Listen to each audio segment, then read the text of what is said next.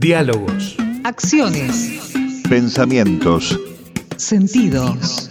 Diálogos. Diálogos. Lo que hacemos por Radio UNDAB y UNDAB TV. Diálogos. Sumar palabras y vernos. Encontrar y encontrarnos.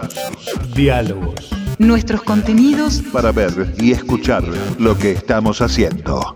Otra comunicación. Otra comunicación. Diálogos. Bueno, bienvenidos todos, todes y todas, como corresponde a este momento de los diálogos. Nosotros eh, desde la Dirección de Medios de la UNDAB, más allá de la superproducción que significa hacer cuestiones a través de lo audiovisual, que incluyen, por ejemplo, o ladridos de perros o vendedores ambulantes pasando de fondo, eh, queremos charlar sobre acciones que hace la universidad y que a veces no están muy relevadas este, por la comunicación, eh, más allá de aquellos a los que les toca el protagonismo. Por eso este, está el vicerrector y el compañero Ricardo Serra, a quien agradezco, y también a Hugo Aramburu, gracias, este, coordinador de, eh, de Red Museo. ¿Se dice de red o de red? de red, programa transversal de Red Museos Undado. Muy bien. Muy bien. Está Natalia Esponda, a quien le pregunto este, cuál es el espacio de investigación como docente de la UNDAB al inaugurar esta charla, este diálogo, que es el primero que hacemos más multitudinario. ¿Qué tal? ¿Cómo estás? Yo en UNDAP hago, hago docencia y mi parte de investigación la hago en la Universidad de La Plata. Así que tengo ahí una doble pertenencia y bueno, en el espacio, digamos, en el que estamos en este momento coordinando, eh, sobre todo con Hugo, tiene que ver con, eh, digamos, mi, mi trabajo en el, al que estoy, digamos, empezando a dedicarme cada vez con mayor intensidad, que es eh, más que la investigación en sí misma, digamos, tiene que ver con la comunicación de la ciencia y un aspecto, digamos, una forma de encarar la comunicación de la ciencia que es a través de la ilustración científica. Bien, es cierto que este, nosotros trabajamos este, esos procesos transversales porque somos los medios este, oficiales de la universidad y entonces este, tenemos que contar qué hacemos desarrollando el recorrido por todas las áreas posibles. Esta conversación se inscribe efectivamente en una de esas actividades que quieren relevar los medios, pero además necesitan de la colaboración de esos espacios de trabajo transversal. Hay un proceso de vinculación que tiene a través de esta este, transversalidad de Red Museos, Hugo, eh, que empieza a producir formatos de comunicación que además de generar contenidos y productos para los medios, tienen un destino y tienen una búsqueda, ¿no? Sí, mira, el programa transversal está radicado en la Secretaría de Investigación y Vinculación Tecnológica Institucional. Los orígenes, digamos, de, esta, de este proyecto, de este, que resultó ser un programa a partir de la presentación del proyecto en el Consejo Superior, surgió a partir de ser una propuesta de extensión departamental de cultura y arte allá por el 2012, en el marco también del nacimiento, de alguna manera podemos decirlo así, de la gestación del diseño del proyecto del Museo del Riachuelo. Lo digo esto porque eh, en esta reunión está el, el vicerrector, que es decano también de uno de los departamentos, que se enlazó con esa gestación del el primer proyecto de museo de la Universidad de Avellaneda, que fue el Museo del Riachuelo, para la sede, eh, la futura sede de ambientales, que era una propuesta entre el municipio Acumar y la universidad. Y bueno, ya sabemos cuál es la situación actual del edificio. Eh, en ese marco, las acciones fueron creciendo y derivaron, digamos, en radicarse en la Secretaría de Investigación, para hacerse transversal justamente a todos los departamentos, a todas las áreas y eh, estar en vinculación directa, permanente, también con las comunidades vecinas a cada una de sus sedes. Así, hoy por hoy, el programa transversal de red está conformado por cada una de las sedes de, de UNDAV, comprendidas como museos, ecomuseos de sitios comunitarios. Sea que pone en valor la historia de cada uno de los edificios que habita la Universidad de Avellaneda y en ese lugar también tiene una relación directa con el origen de cada vecindad también. ¿no? Desde ese lugar estamos promoviendo acciones que de alguna manera la vidriera, digamos, es la iconicidad, pero es un dispositivo para la acción reflexiva crítica, eh, para generar conocimiento desde ese lugar y para, eh, es un conocimiento situado, digamos, ¿no?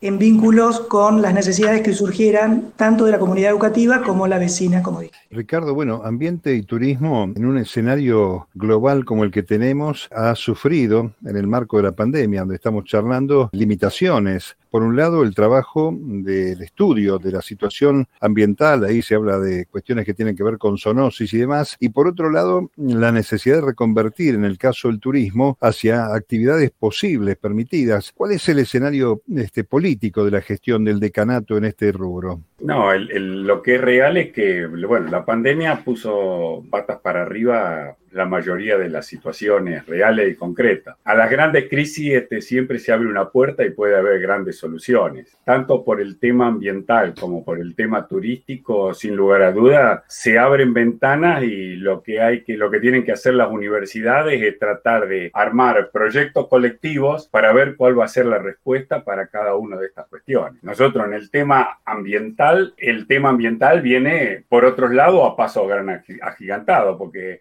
digamos, el tema ambiental estalló por los aires con la pandemia, pero el Estado argentino avanzó con la ley Yolanda, que es una ley donde pone el tema ambiental que lo tenemos que discutir todos. Y este, cuando uno ve las respuestas del editorial de Clarín y del Consejo Agroalimentario Argentino, quiere decir que las políticas esas están poniendo justicia en determinadas cuestiones ambientales. A nivel turístico, donde todo parecería ser que parece que el serio problema del turismo es que vuelvan los que fueron a vacunarse a Miami. Creo que el tema es mucho más amplio y también se está evaluando todo. Nosotros en este momento tenemos un equipo formando promotores ambientales en algo que armamos con el Ministerio de Trabajo y Acumar en este momento, es decir, hace un mes ya están trabajando martes y jueves para el desarrollo turístico de la zona del transbordador del Riachuelo. Así que la crisis es enorme, ha dejado todo destruido, pero este, se abren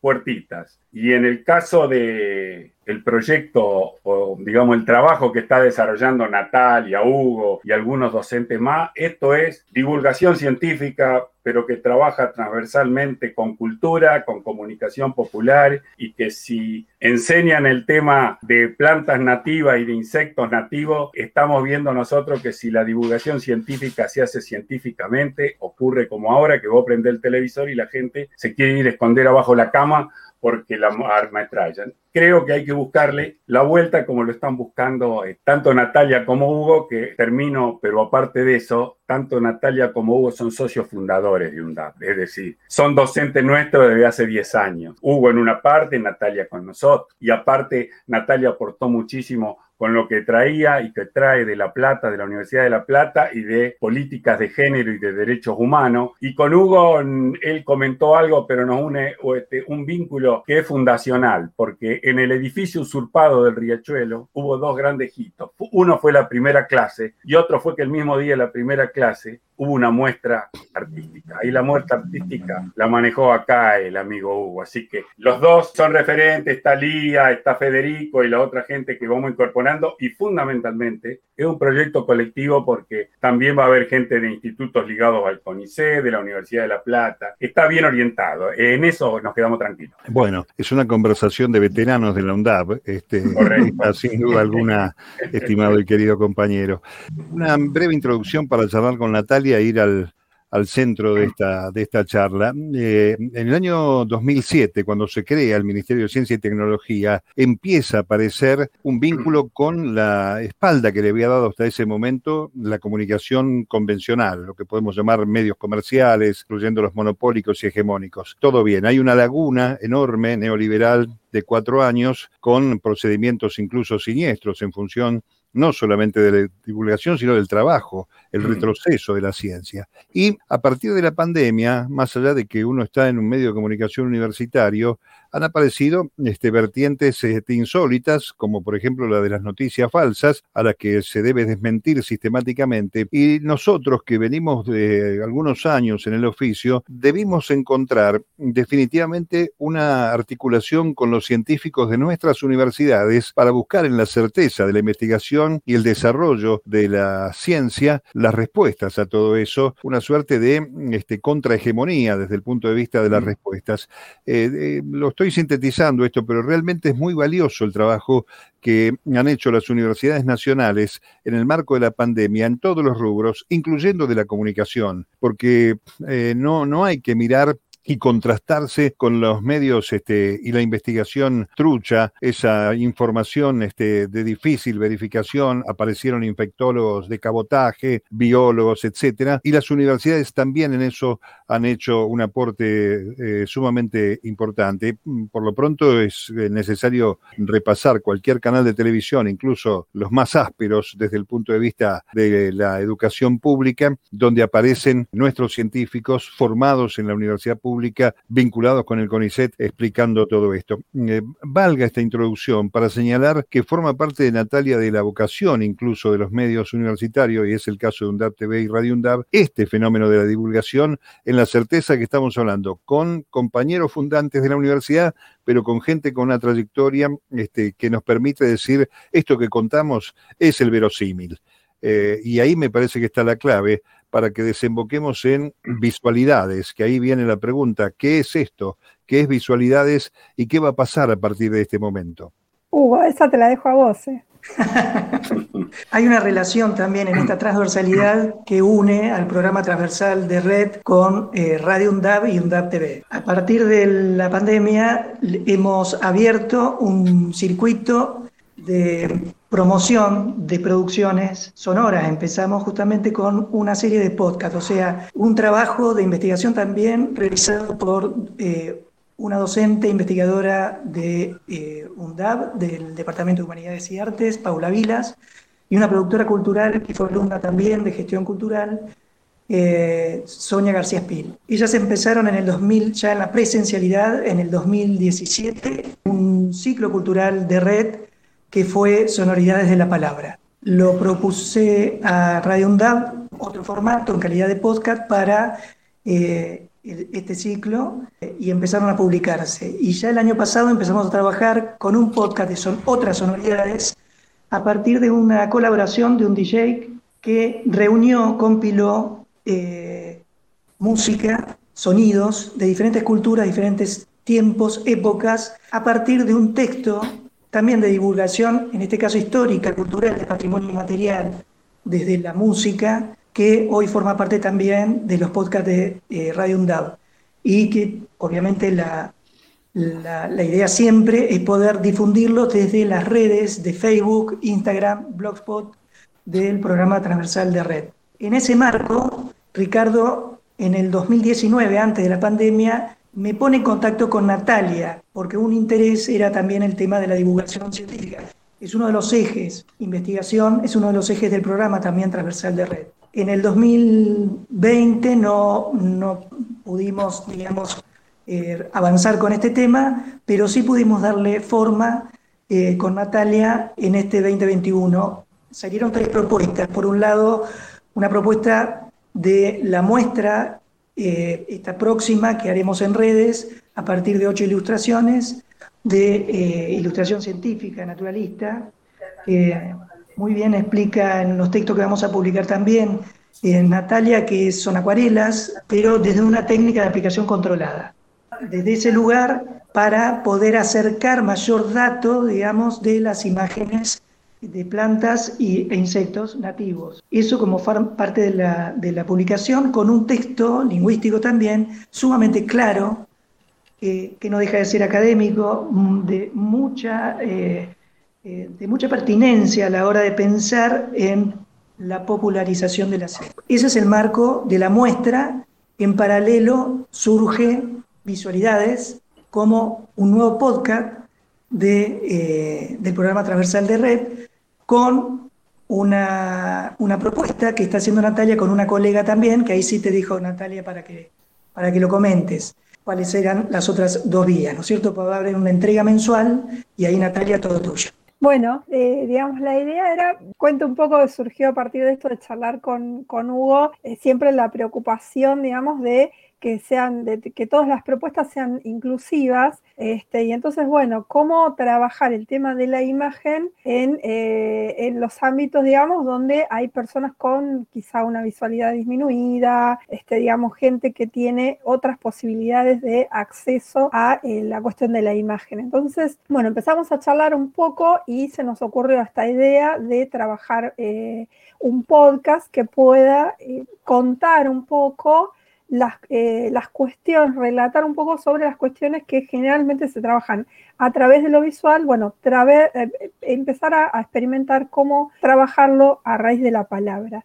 Y básicamente justamente el espacio que, yo estoy como iniciando respecto de lo que es la comunicación de la ciencia está planteado en términos de un laboratorio, es decir, un espacio de experimentación controlada respecto de las distintas formas de comunicación y de empezar a pensar esas nuevas formas de comunicación. Entonces, en ese contexto fue que se nos ocurrió la posibilidad de hacer eh, un podcast muy, muy breve que se llama Mini Láminas Botánicas, digamos, donde se incorpora este concepto de lo visual y donde trabajamos con Martina Dorelo, que es una estudiante de, agronomía de la UNOVA. Con ella solemos trabajar esto de promover alguna planta nativa. Entonces ella propone la planta, realiza un texto eh, muy breve, muy accesible, digamos, y trabaja algunas imágenes, ella hace fotografía y yo con esa misma planta hago una ilustración que en realidad no es científica, es, es una ilustración decorativa, pero que utiliza técnicas científicas, digamos, y que se hace seriamente con una investigación y por detrás. Y entonces, bueno, las dos hacemos una publicación conjunta en redes habitualmente. Y la propuesta fue transformar eso en un podcast, es decir, eso mismo lo transformamos en un relato, está acompañado de la imagen visual, entonces, eh, digamos, eh, eh, se puede acceder a las, a las imágenes y a las, a las ilustraciones a través de ese brevísimo video que dura un minuto y también, digamos, es accesible a través de la palabra. Hay algo que no sé si lo dije, pero me, falta ratificar en todo caso, que es que la ciencia como tal nos atraviesa permanentemente todo el tiempo y uno actúa o interactúa con los que han hecho trabajos de investigación, pero también con la naturaleza. Interactuamos todo el tiempo. Esto es una, una verdad de perogrullo. En todo caso, a esta altura del partido, explicarlo. Pero la ciencia ha tenido, no sé si es el término correcto, una suerte de reconciliación con la sociedad en general a partir de la necesidad de exteriorizar su problemática, la que ya describíamos en, tiempos pasados, y acercar en un lenguaje llano la tarea de los investigadores, que hoy sería este, increíble si no fuera así, cada vez que uno busca una explicación acerca de cómo avanza la batalla contra el virus en medio de una pandemia. Sucede, Natalia, que este, esa reflexión que hace el científico obliga a cambiar lenguaje, a buscar este, otros sentidos, pero que no pierda la esencia del trabajo de la investigación y sea traducible para cualquier ciudadano de a pie y podamos comprender de qué estamos hablando? Bueno, es un trabajo arduo, digamos, que aparte del tema de la comunicación está muy en revisión en este momento. Por un lado, la comunidad científica está redescubriendo la necesidad de la comunicación, porque, digamos, inicialmente había, había otro eh, grado de comunicación entre eh, los espacios científicos y la sociedad. Eh, muchos de los, de los primeros experimentos científicos incluso tenían el poder de atracciones de feria, ¿no? En, sus comienzos. Eh, claro, fenómenos. La gente iba a ver fenómenos. Exactamente, exactamente. Luego la ciencia es como que se retrae, se, se atrinchera en un lugar muy elitista y en este momento la ciencia comienza, digamos, la comunidad científica comienza a replantearse eso y a redescubrir la necesidad de la comunicación y de la popularización de la ciencia. Eh, y en un sentido que no es unidireccional, ¿no? no es desde un saber académico hacia, eh, un, hacia no saber, hacia una tabula rasa, sino que, este, digamos, es necesario redescubrir ese diálogo en el cual la ciencia tiene un montón de cosas para aprender del resto de la comunidad no científica este, y se enriquece con esa comunidad y al mismo tiempo trabaja y, debe ajustar sus saberes y sus formas de estudiar y de, investigar en relación con las necesidades de esta comunidad, aun cuando se hace ciencia básica, no estoy diciendo con esto este, que no se debe hacer ciencia básica, sí, sí, pero digamos, se, se debe hacer ciencia y es necesario, digamos, que los científicos, eh, digamos, reflexionemos sobre nuestra práctica, se, se debe hacer ciencia conscientes de que estamos inmersos dentro de una sociedad, de que somos parte de esa sociedad y que no pertenecemos a ninguna élite, ¿no? eh, entonces sí, por supuesto que es necesario no solo redefinir y buscar y, replantearnos las formas de la comunicación y el lenguaje y hacerlo más llano y más accesible, sino que eso debe ser producto de una reflexión eh, muy profunda respecto de nuestras prácticas. Habiendo tomado conocimiento de los temas o de los títulos, por lo pronto, de estos espacios, no se me ocurre otra cosa más que preguntarte si hay también un recurso ancestral en materia de investigación pensando que este, desde el punto de vista tanto de la botánica como, como del relato de la vida en el territorio, hay este, un registro de los pueblos originarios para acá hasta llegar a, qué sé yo, la inmigración, nuestros abuelos que sabían que con determinado yuyo o alguna especie teníamos alguna, alguna herramienta para salvarnos de algún pequeño malestar. ¿Se produce esto? ¿Forma parte de, del antecedente en la investigación? Mira, ojalá que sí. en realidad, eh, a ver, yo tengo mucho cuidado con eso porque a mí me gusta mucho, me interesa mucho eso, los conocimientos ancestrales de los pueblos originarios y también la tradición, las tradiciones feministas que tienen que ver con otro tipo de relación con la tierra, eh, los ecofeminismos, digamos, las tra tradiciones de los antiguos matriarcados, digamos, ahí, ahí desde ese lugar me, me, interesa muchísimo, reflexiono y lo estudio. Sí, digamos, tra de, trato de no meterme en cuestiones que a, veces, digamos, se cruzan ciertos saberes que no tienen bases científicas y entonces en ese sentido debemos ser muy cuidadosos porque, eh, digamos, no, no, no hay que meter la pata, para decirlo de una manera muy, muy coloquial. Entonces, en ese sentido, yo tengo muchísimas ganas, por ejemplo, en algún momento de trabajar con plantas curativas, pero necesito tener el apoyo de alguien que tenga otro tipo de formación. Por el momento, digamos, lo que, lo que trabajo y que es lo que sí manejo mucho más, es el tema del conocimiento de la biodiversidad. Y respecto de las cuestiones que tienen que ver con, con ese otro tipo de conocimientos que van más hacia, digamos, lo farmacéutico y ese tipo de cosas, hay muchísimos saberes que son, eh, que son reales, pero hay que hacer un trabajo de discernimiento de, de, lo que realmente tiene una fundamentación científica y lo que se acerca más a las cuestiones de, mitos eh, populares. Esta es una charla, yo diría, de carácter introductorio para contar este, por arriba lo que después vamos a percibir en directo en el marco de la difusión. Sin embargo, la charla va a convivir en el espacio digital con la puesta en marcha justamente de estos espacios. Saliendo de la virtualidad, Hugo, ¿qué destino tenemos para de Red Museo, para este tipo de transversalidad, en la esperanza que tenemos todos de que el día este, llegue, el día final de la pandemia y volvamos a tener cierta cosa parecida a lo que considerábamos normalidad antes de marzo del año pasado? Mira, eh, Evidentemente la pandemia nos ha traído un fortalecimiento de la comunicación eh, por estos medios, ¿no? Virtual. Por lo menos para el programa transversal de red es un, es un hecho ese. Eh, actualmente estamos ampliando el archivo digital que tenemos en las redes, eh, sede por sede, desde el 2012, o sea, desde antes que fuese el programa. Estamos poniendo subiendo, compartiendo actividades que fueron antecedentes, digamos, del programa transversal de Red Museos. Pero en este marco, lo que vos le preguntaste, eh, Mario, a Natalia, lo que te respondió Natalia, también hemos hablado y eh, un poco el saber artístico no es saber científico, el conocimiento que se construye en la ciencia tiene cierta matricialidad y en el arte tiene otra matricialidad que en, en puntos pero en otros se permite reconocerse y convivir en espacios como estos, ¿no es cierto? Entonces, fíjate vos que a la radio, en los podcasts, que estuvimos trabajando también con Noelia y con Lucía, eh, de la radio, digamos, eh, para pensar eh, incluso el nombre, el espacio de la caja que va a contener en esta primera instancia el trabajo de Natalia, es visualidades. Lo ponemos en un espacio de radio. Nosotros trabajamos la paradoja como una herramienta fuerte de construcción de conocimiento. O sea, sabemos que en el universo científico, los científicos que pudieron cambiar paradigmas se permitieron contradicciones, se permitieron contradicciones entendidas como paradojales. ¿no?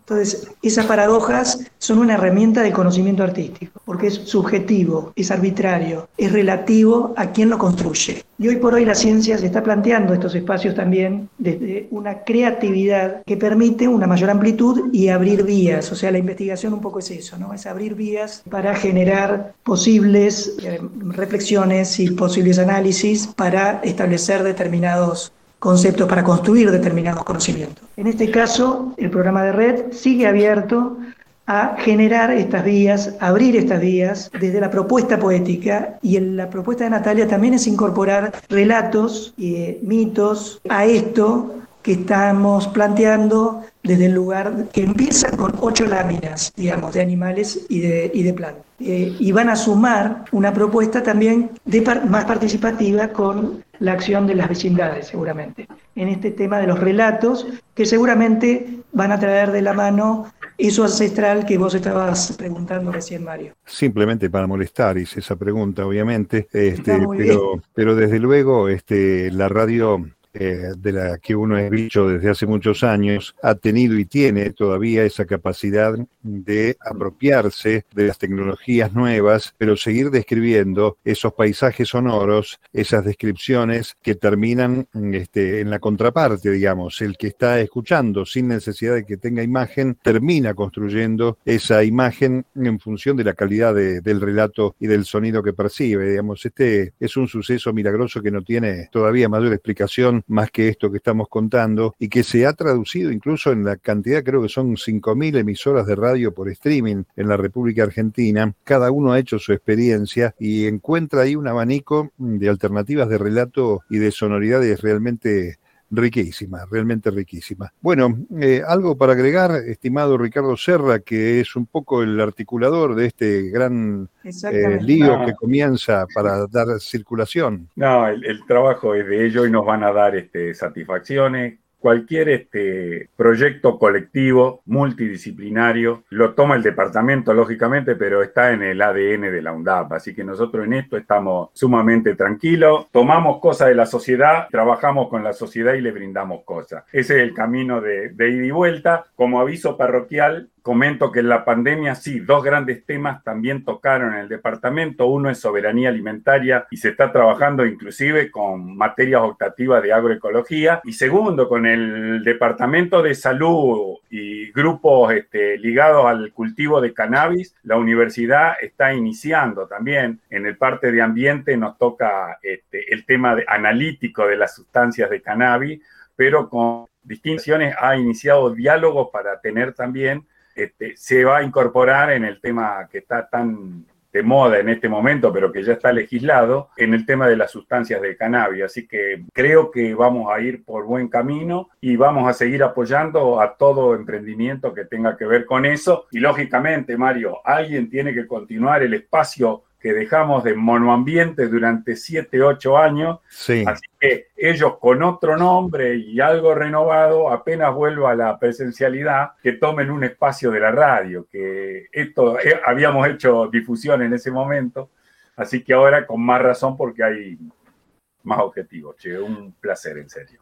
Bueno, igual este, eh, Natalia también, gracias eh, por este, instruirnos en mini láminas botánicas y relatos Mini por ahora y tenemos claro, exactamente. Eh, los relatos eh, van, a, van a ser, creo que eh, dentro de un tiempito pero será bienvenido. Muchas gracias. Hugo, mismo, un abrazo, por favor, este, y siempre, desde luego, la generosidad tuya para con la radio. Virtualmente la estoy agradeciendo, aunque uno añora los abrazos y los saludos este, que nos están faltando, pero gracias también por estar este, contándonos un poco estas cosas que estamos haciendo juntos. Gracias a ustedes, eh, Mario, a Natalia, a todo el equipo, a Ricardo, que es de alguna manera padrina también eh, este espacio conjuntamente con, con los demás eh, directivos, digamos, de UNDAV. y que me ha conectado con Natalia, que es una caja de Pandora también, Natalia.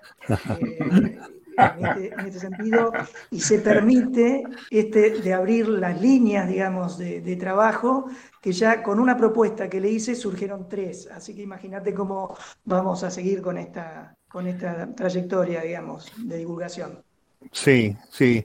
Bueno, y, y, amigos, como somos de los desafíos, la radio se puede hacer con música. La música empieza y termina bien, está grabada, hay registros y se puede llenar. Pero cuando aparece la palabra y la palabra tiene fundamentación y contenido, a uno lo pone desde luego mucho mejor. Así que les agradezco esta charla y que arranque bien este nuevo tramo de este trabajo que bien, como dice Ricardo, eh, esta, esta universidad y los subproductos que ella tiene, entre ellos los medios de comunicación, son el, este, el eh, saldo feliz de un proceso de generación colectiva, de un proyecto colectivo nacional popular y de gran formación y capacitación para poner la universidad este, al alcance de los pobres, aquellos que, no, que nos dijeron que no, que no solían llegar. Bueno, acá está la muestra de que podemos tener esa accesibilidad para todos. Así que abrazo a los tres y muchas gracias por este contacto, esta charla eh, con la radio y también con la televisión de la Universidad de Avellaneda. Gracias, Gracias Mario, abrazo.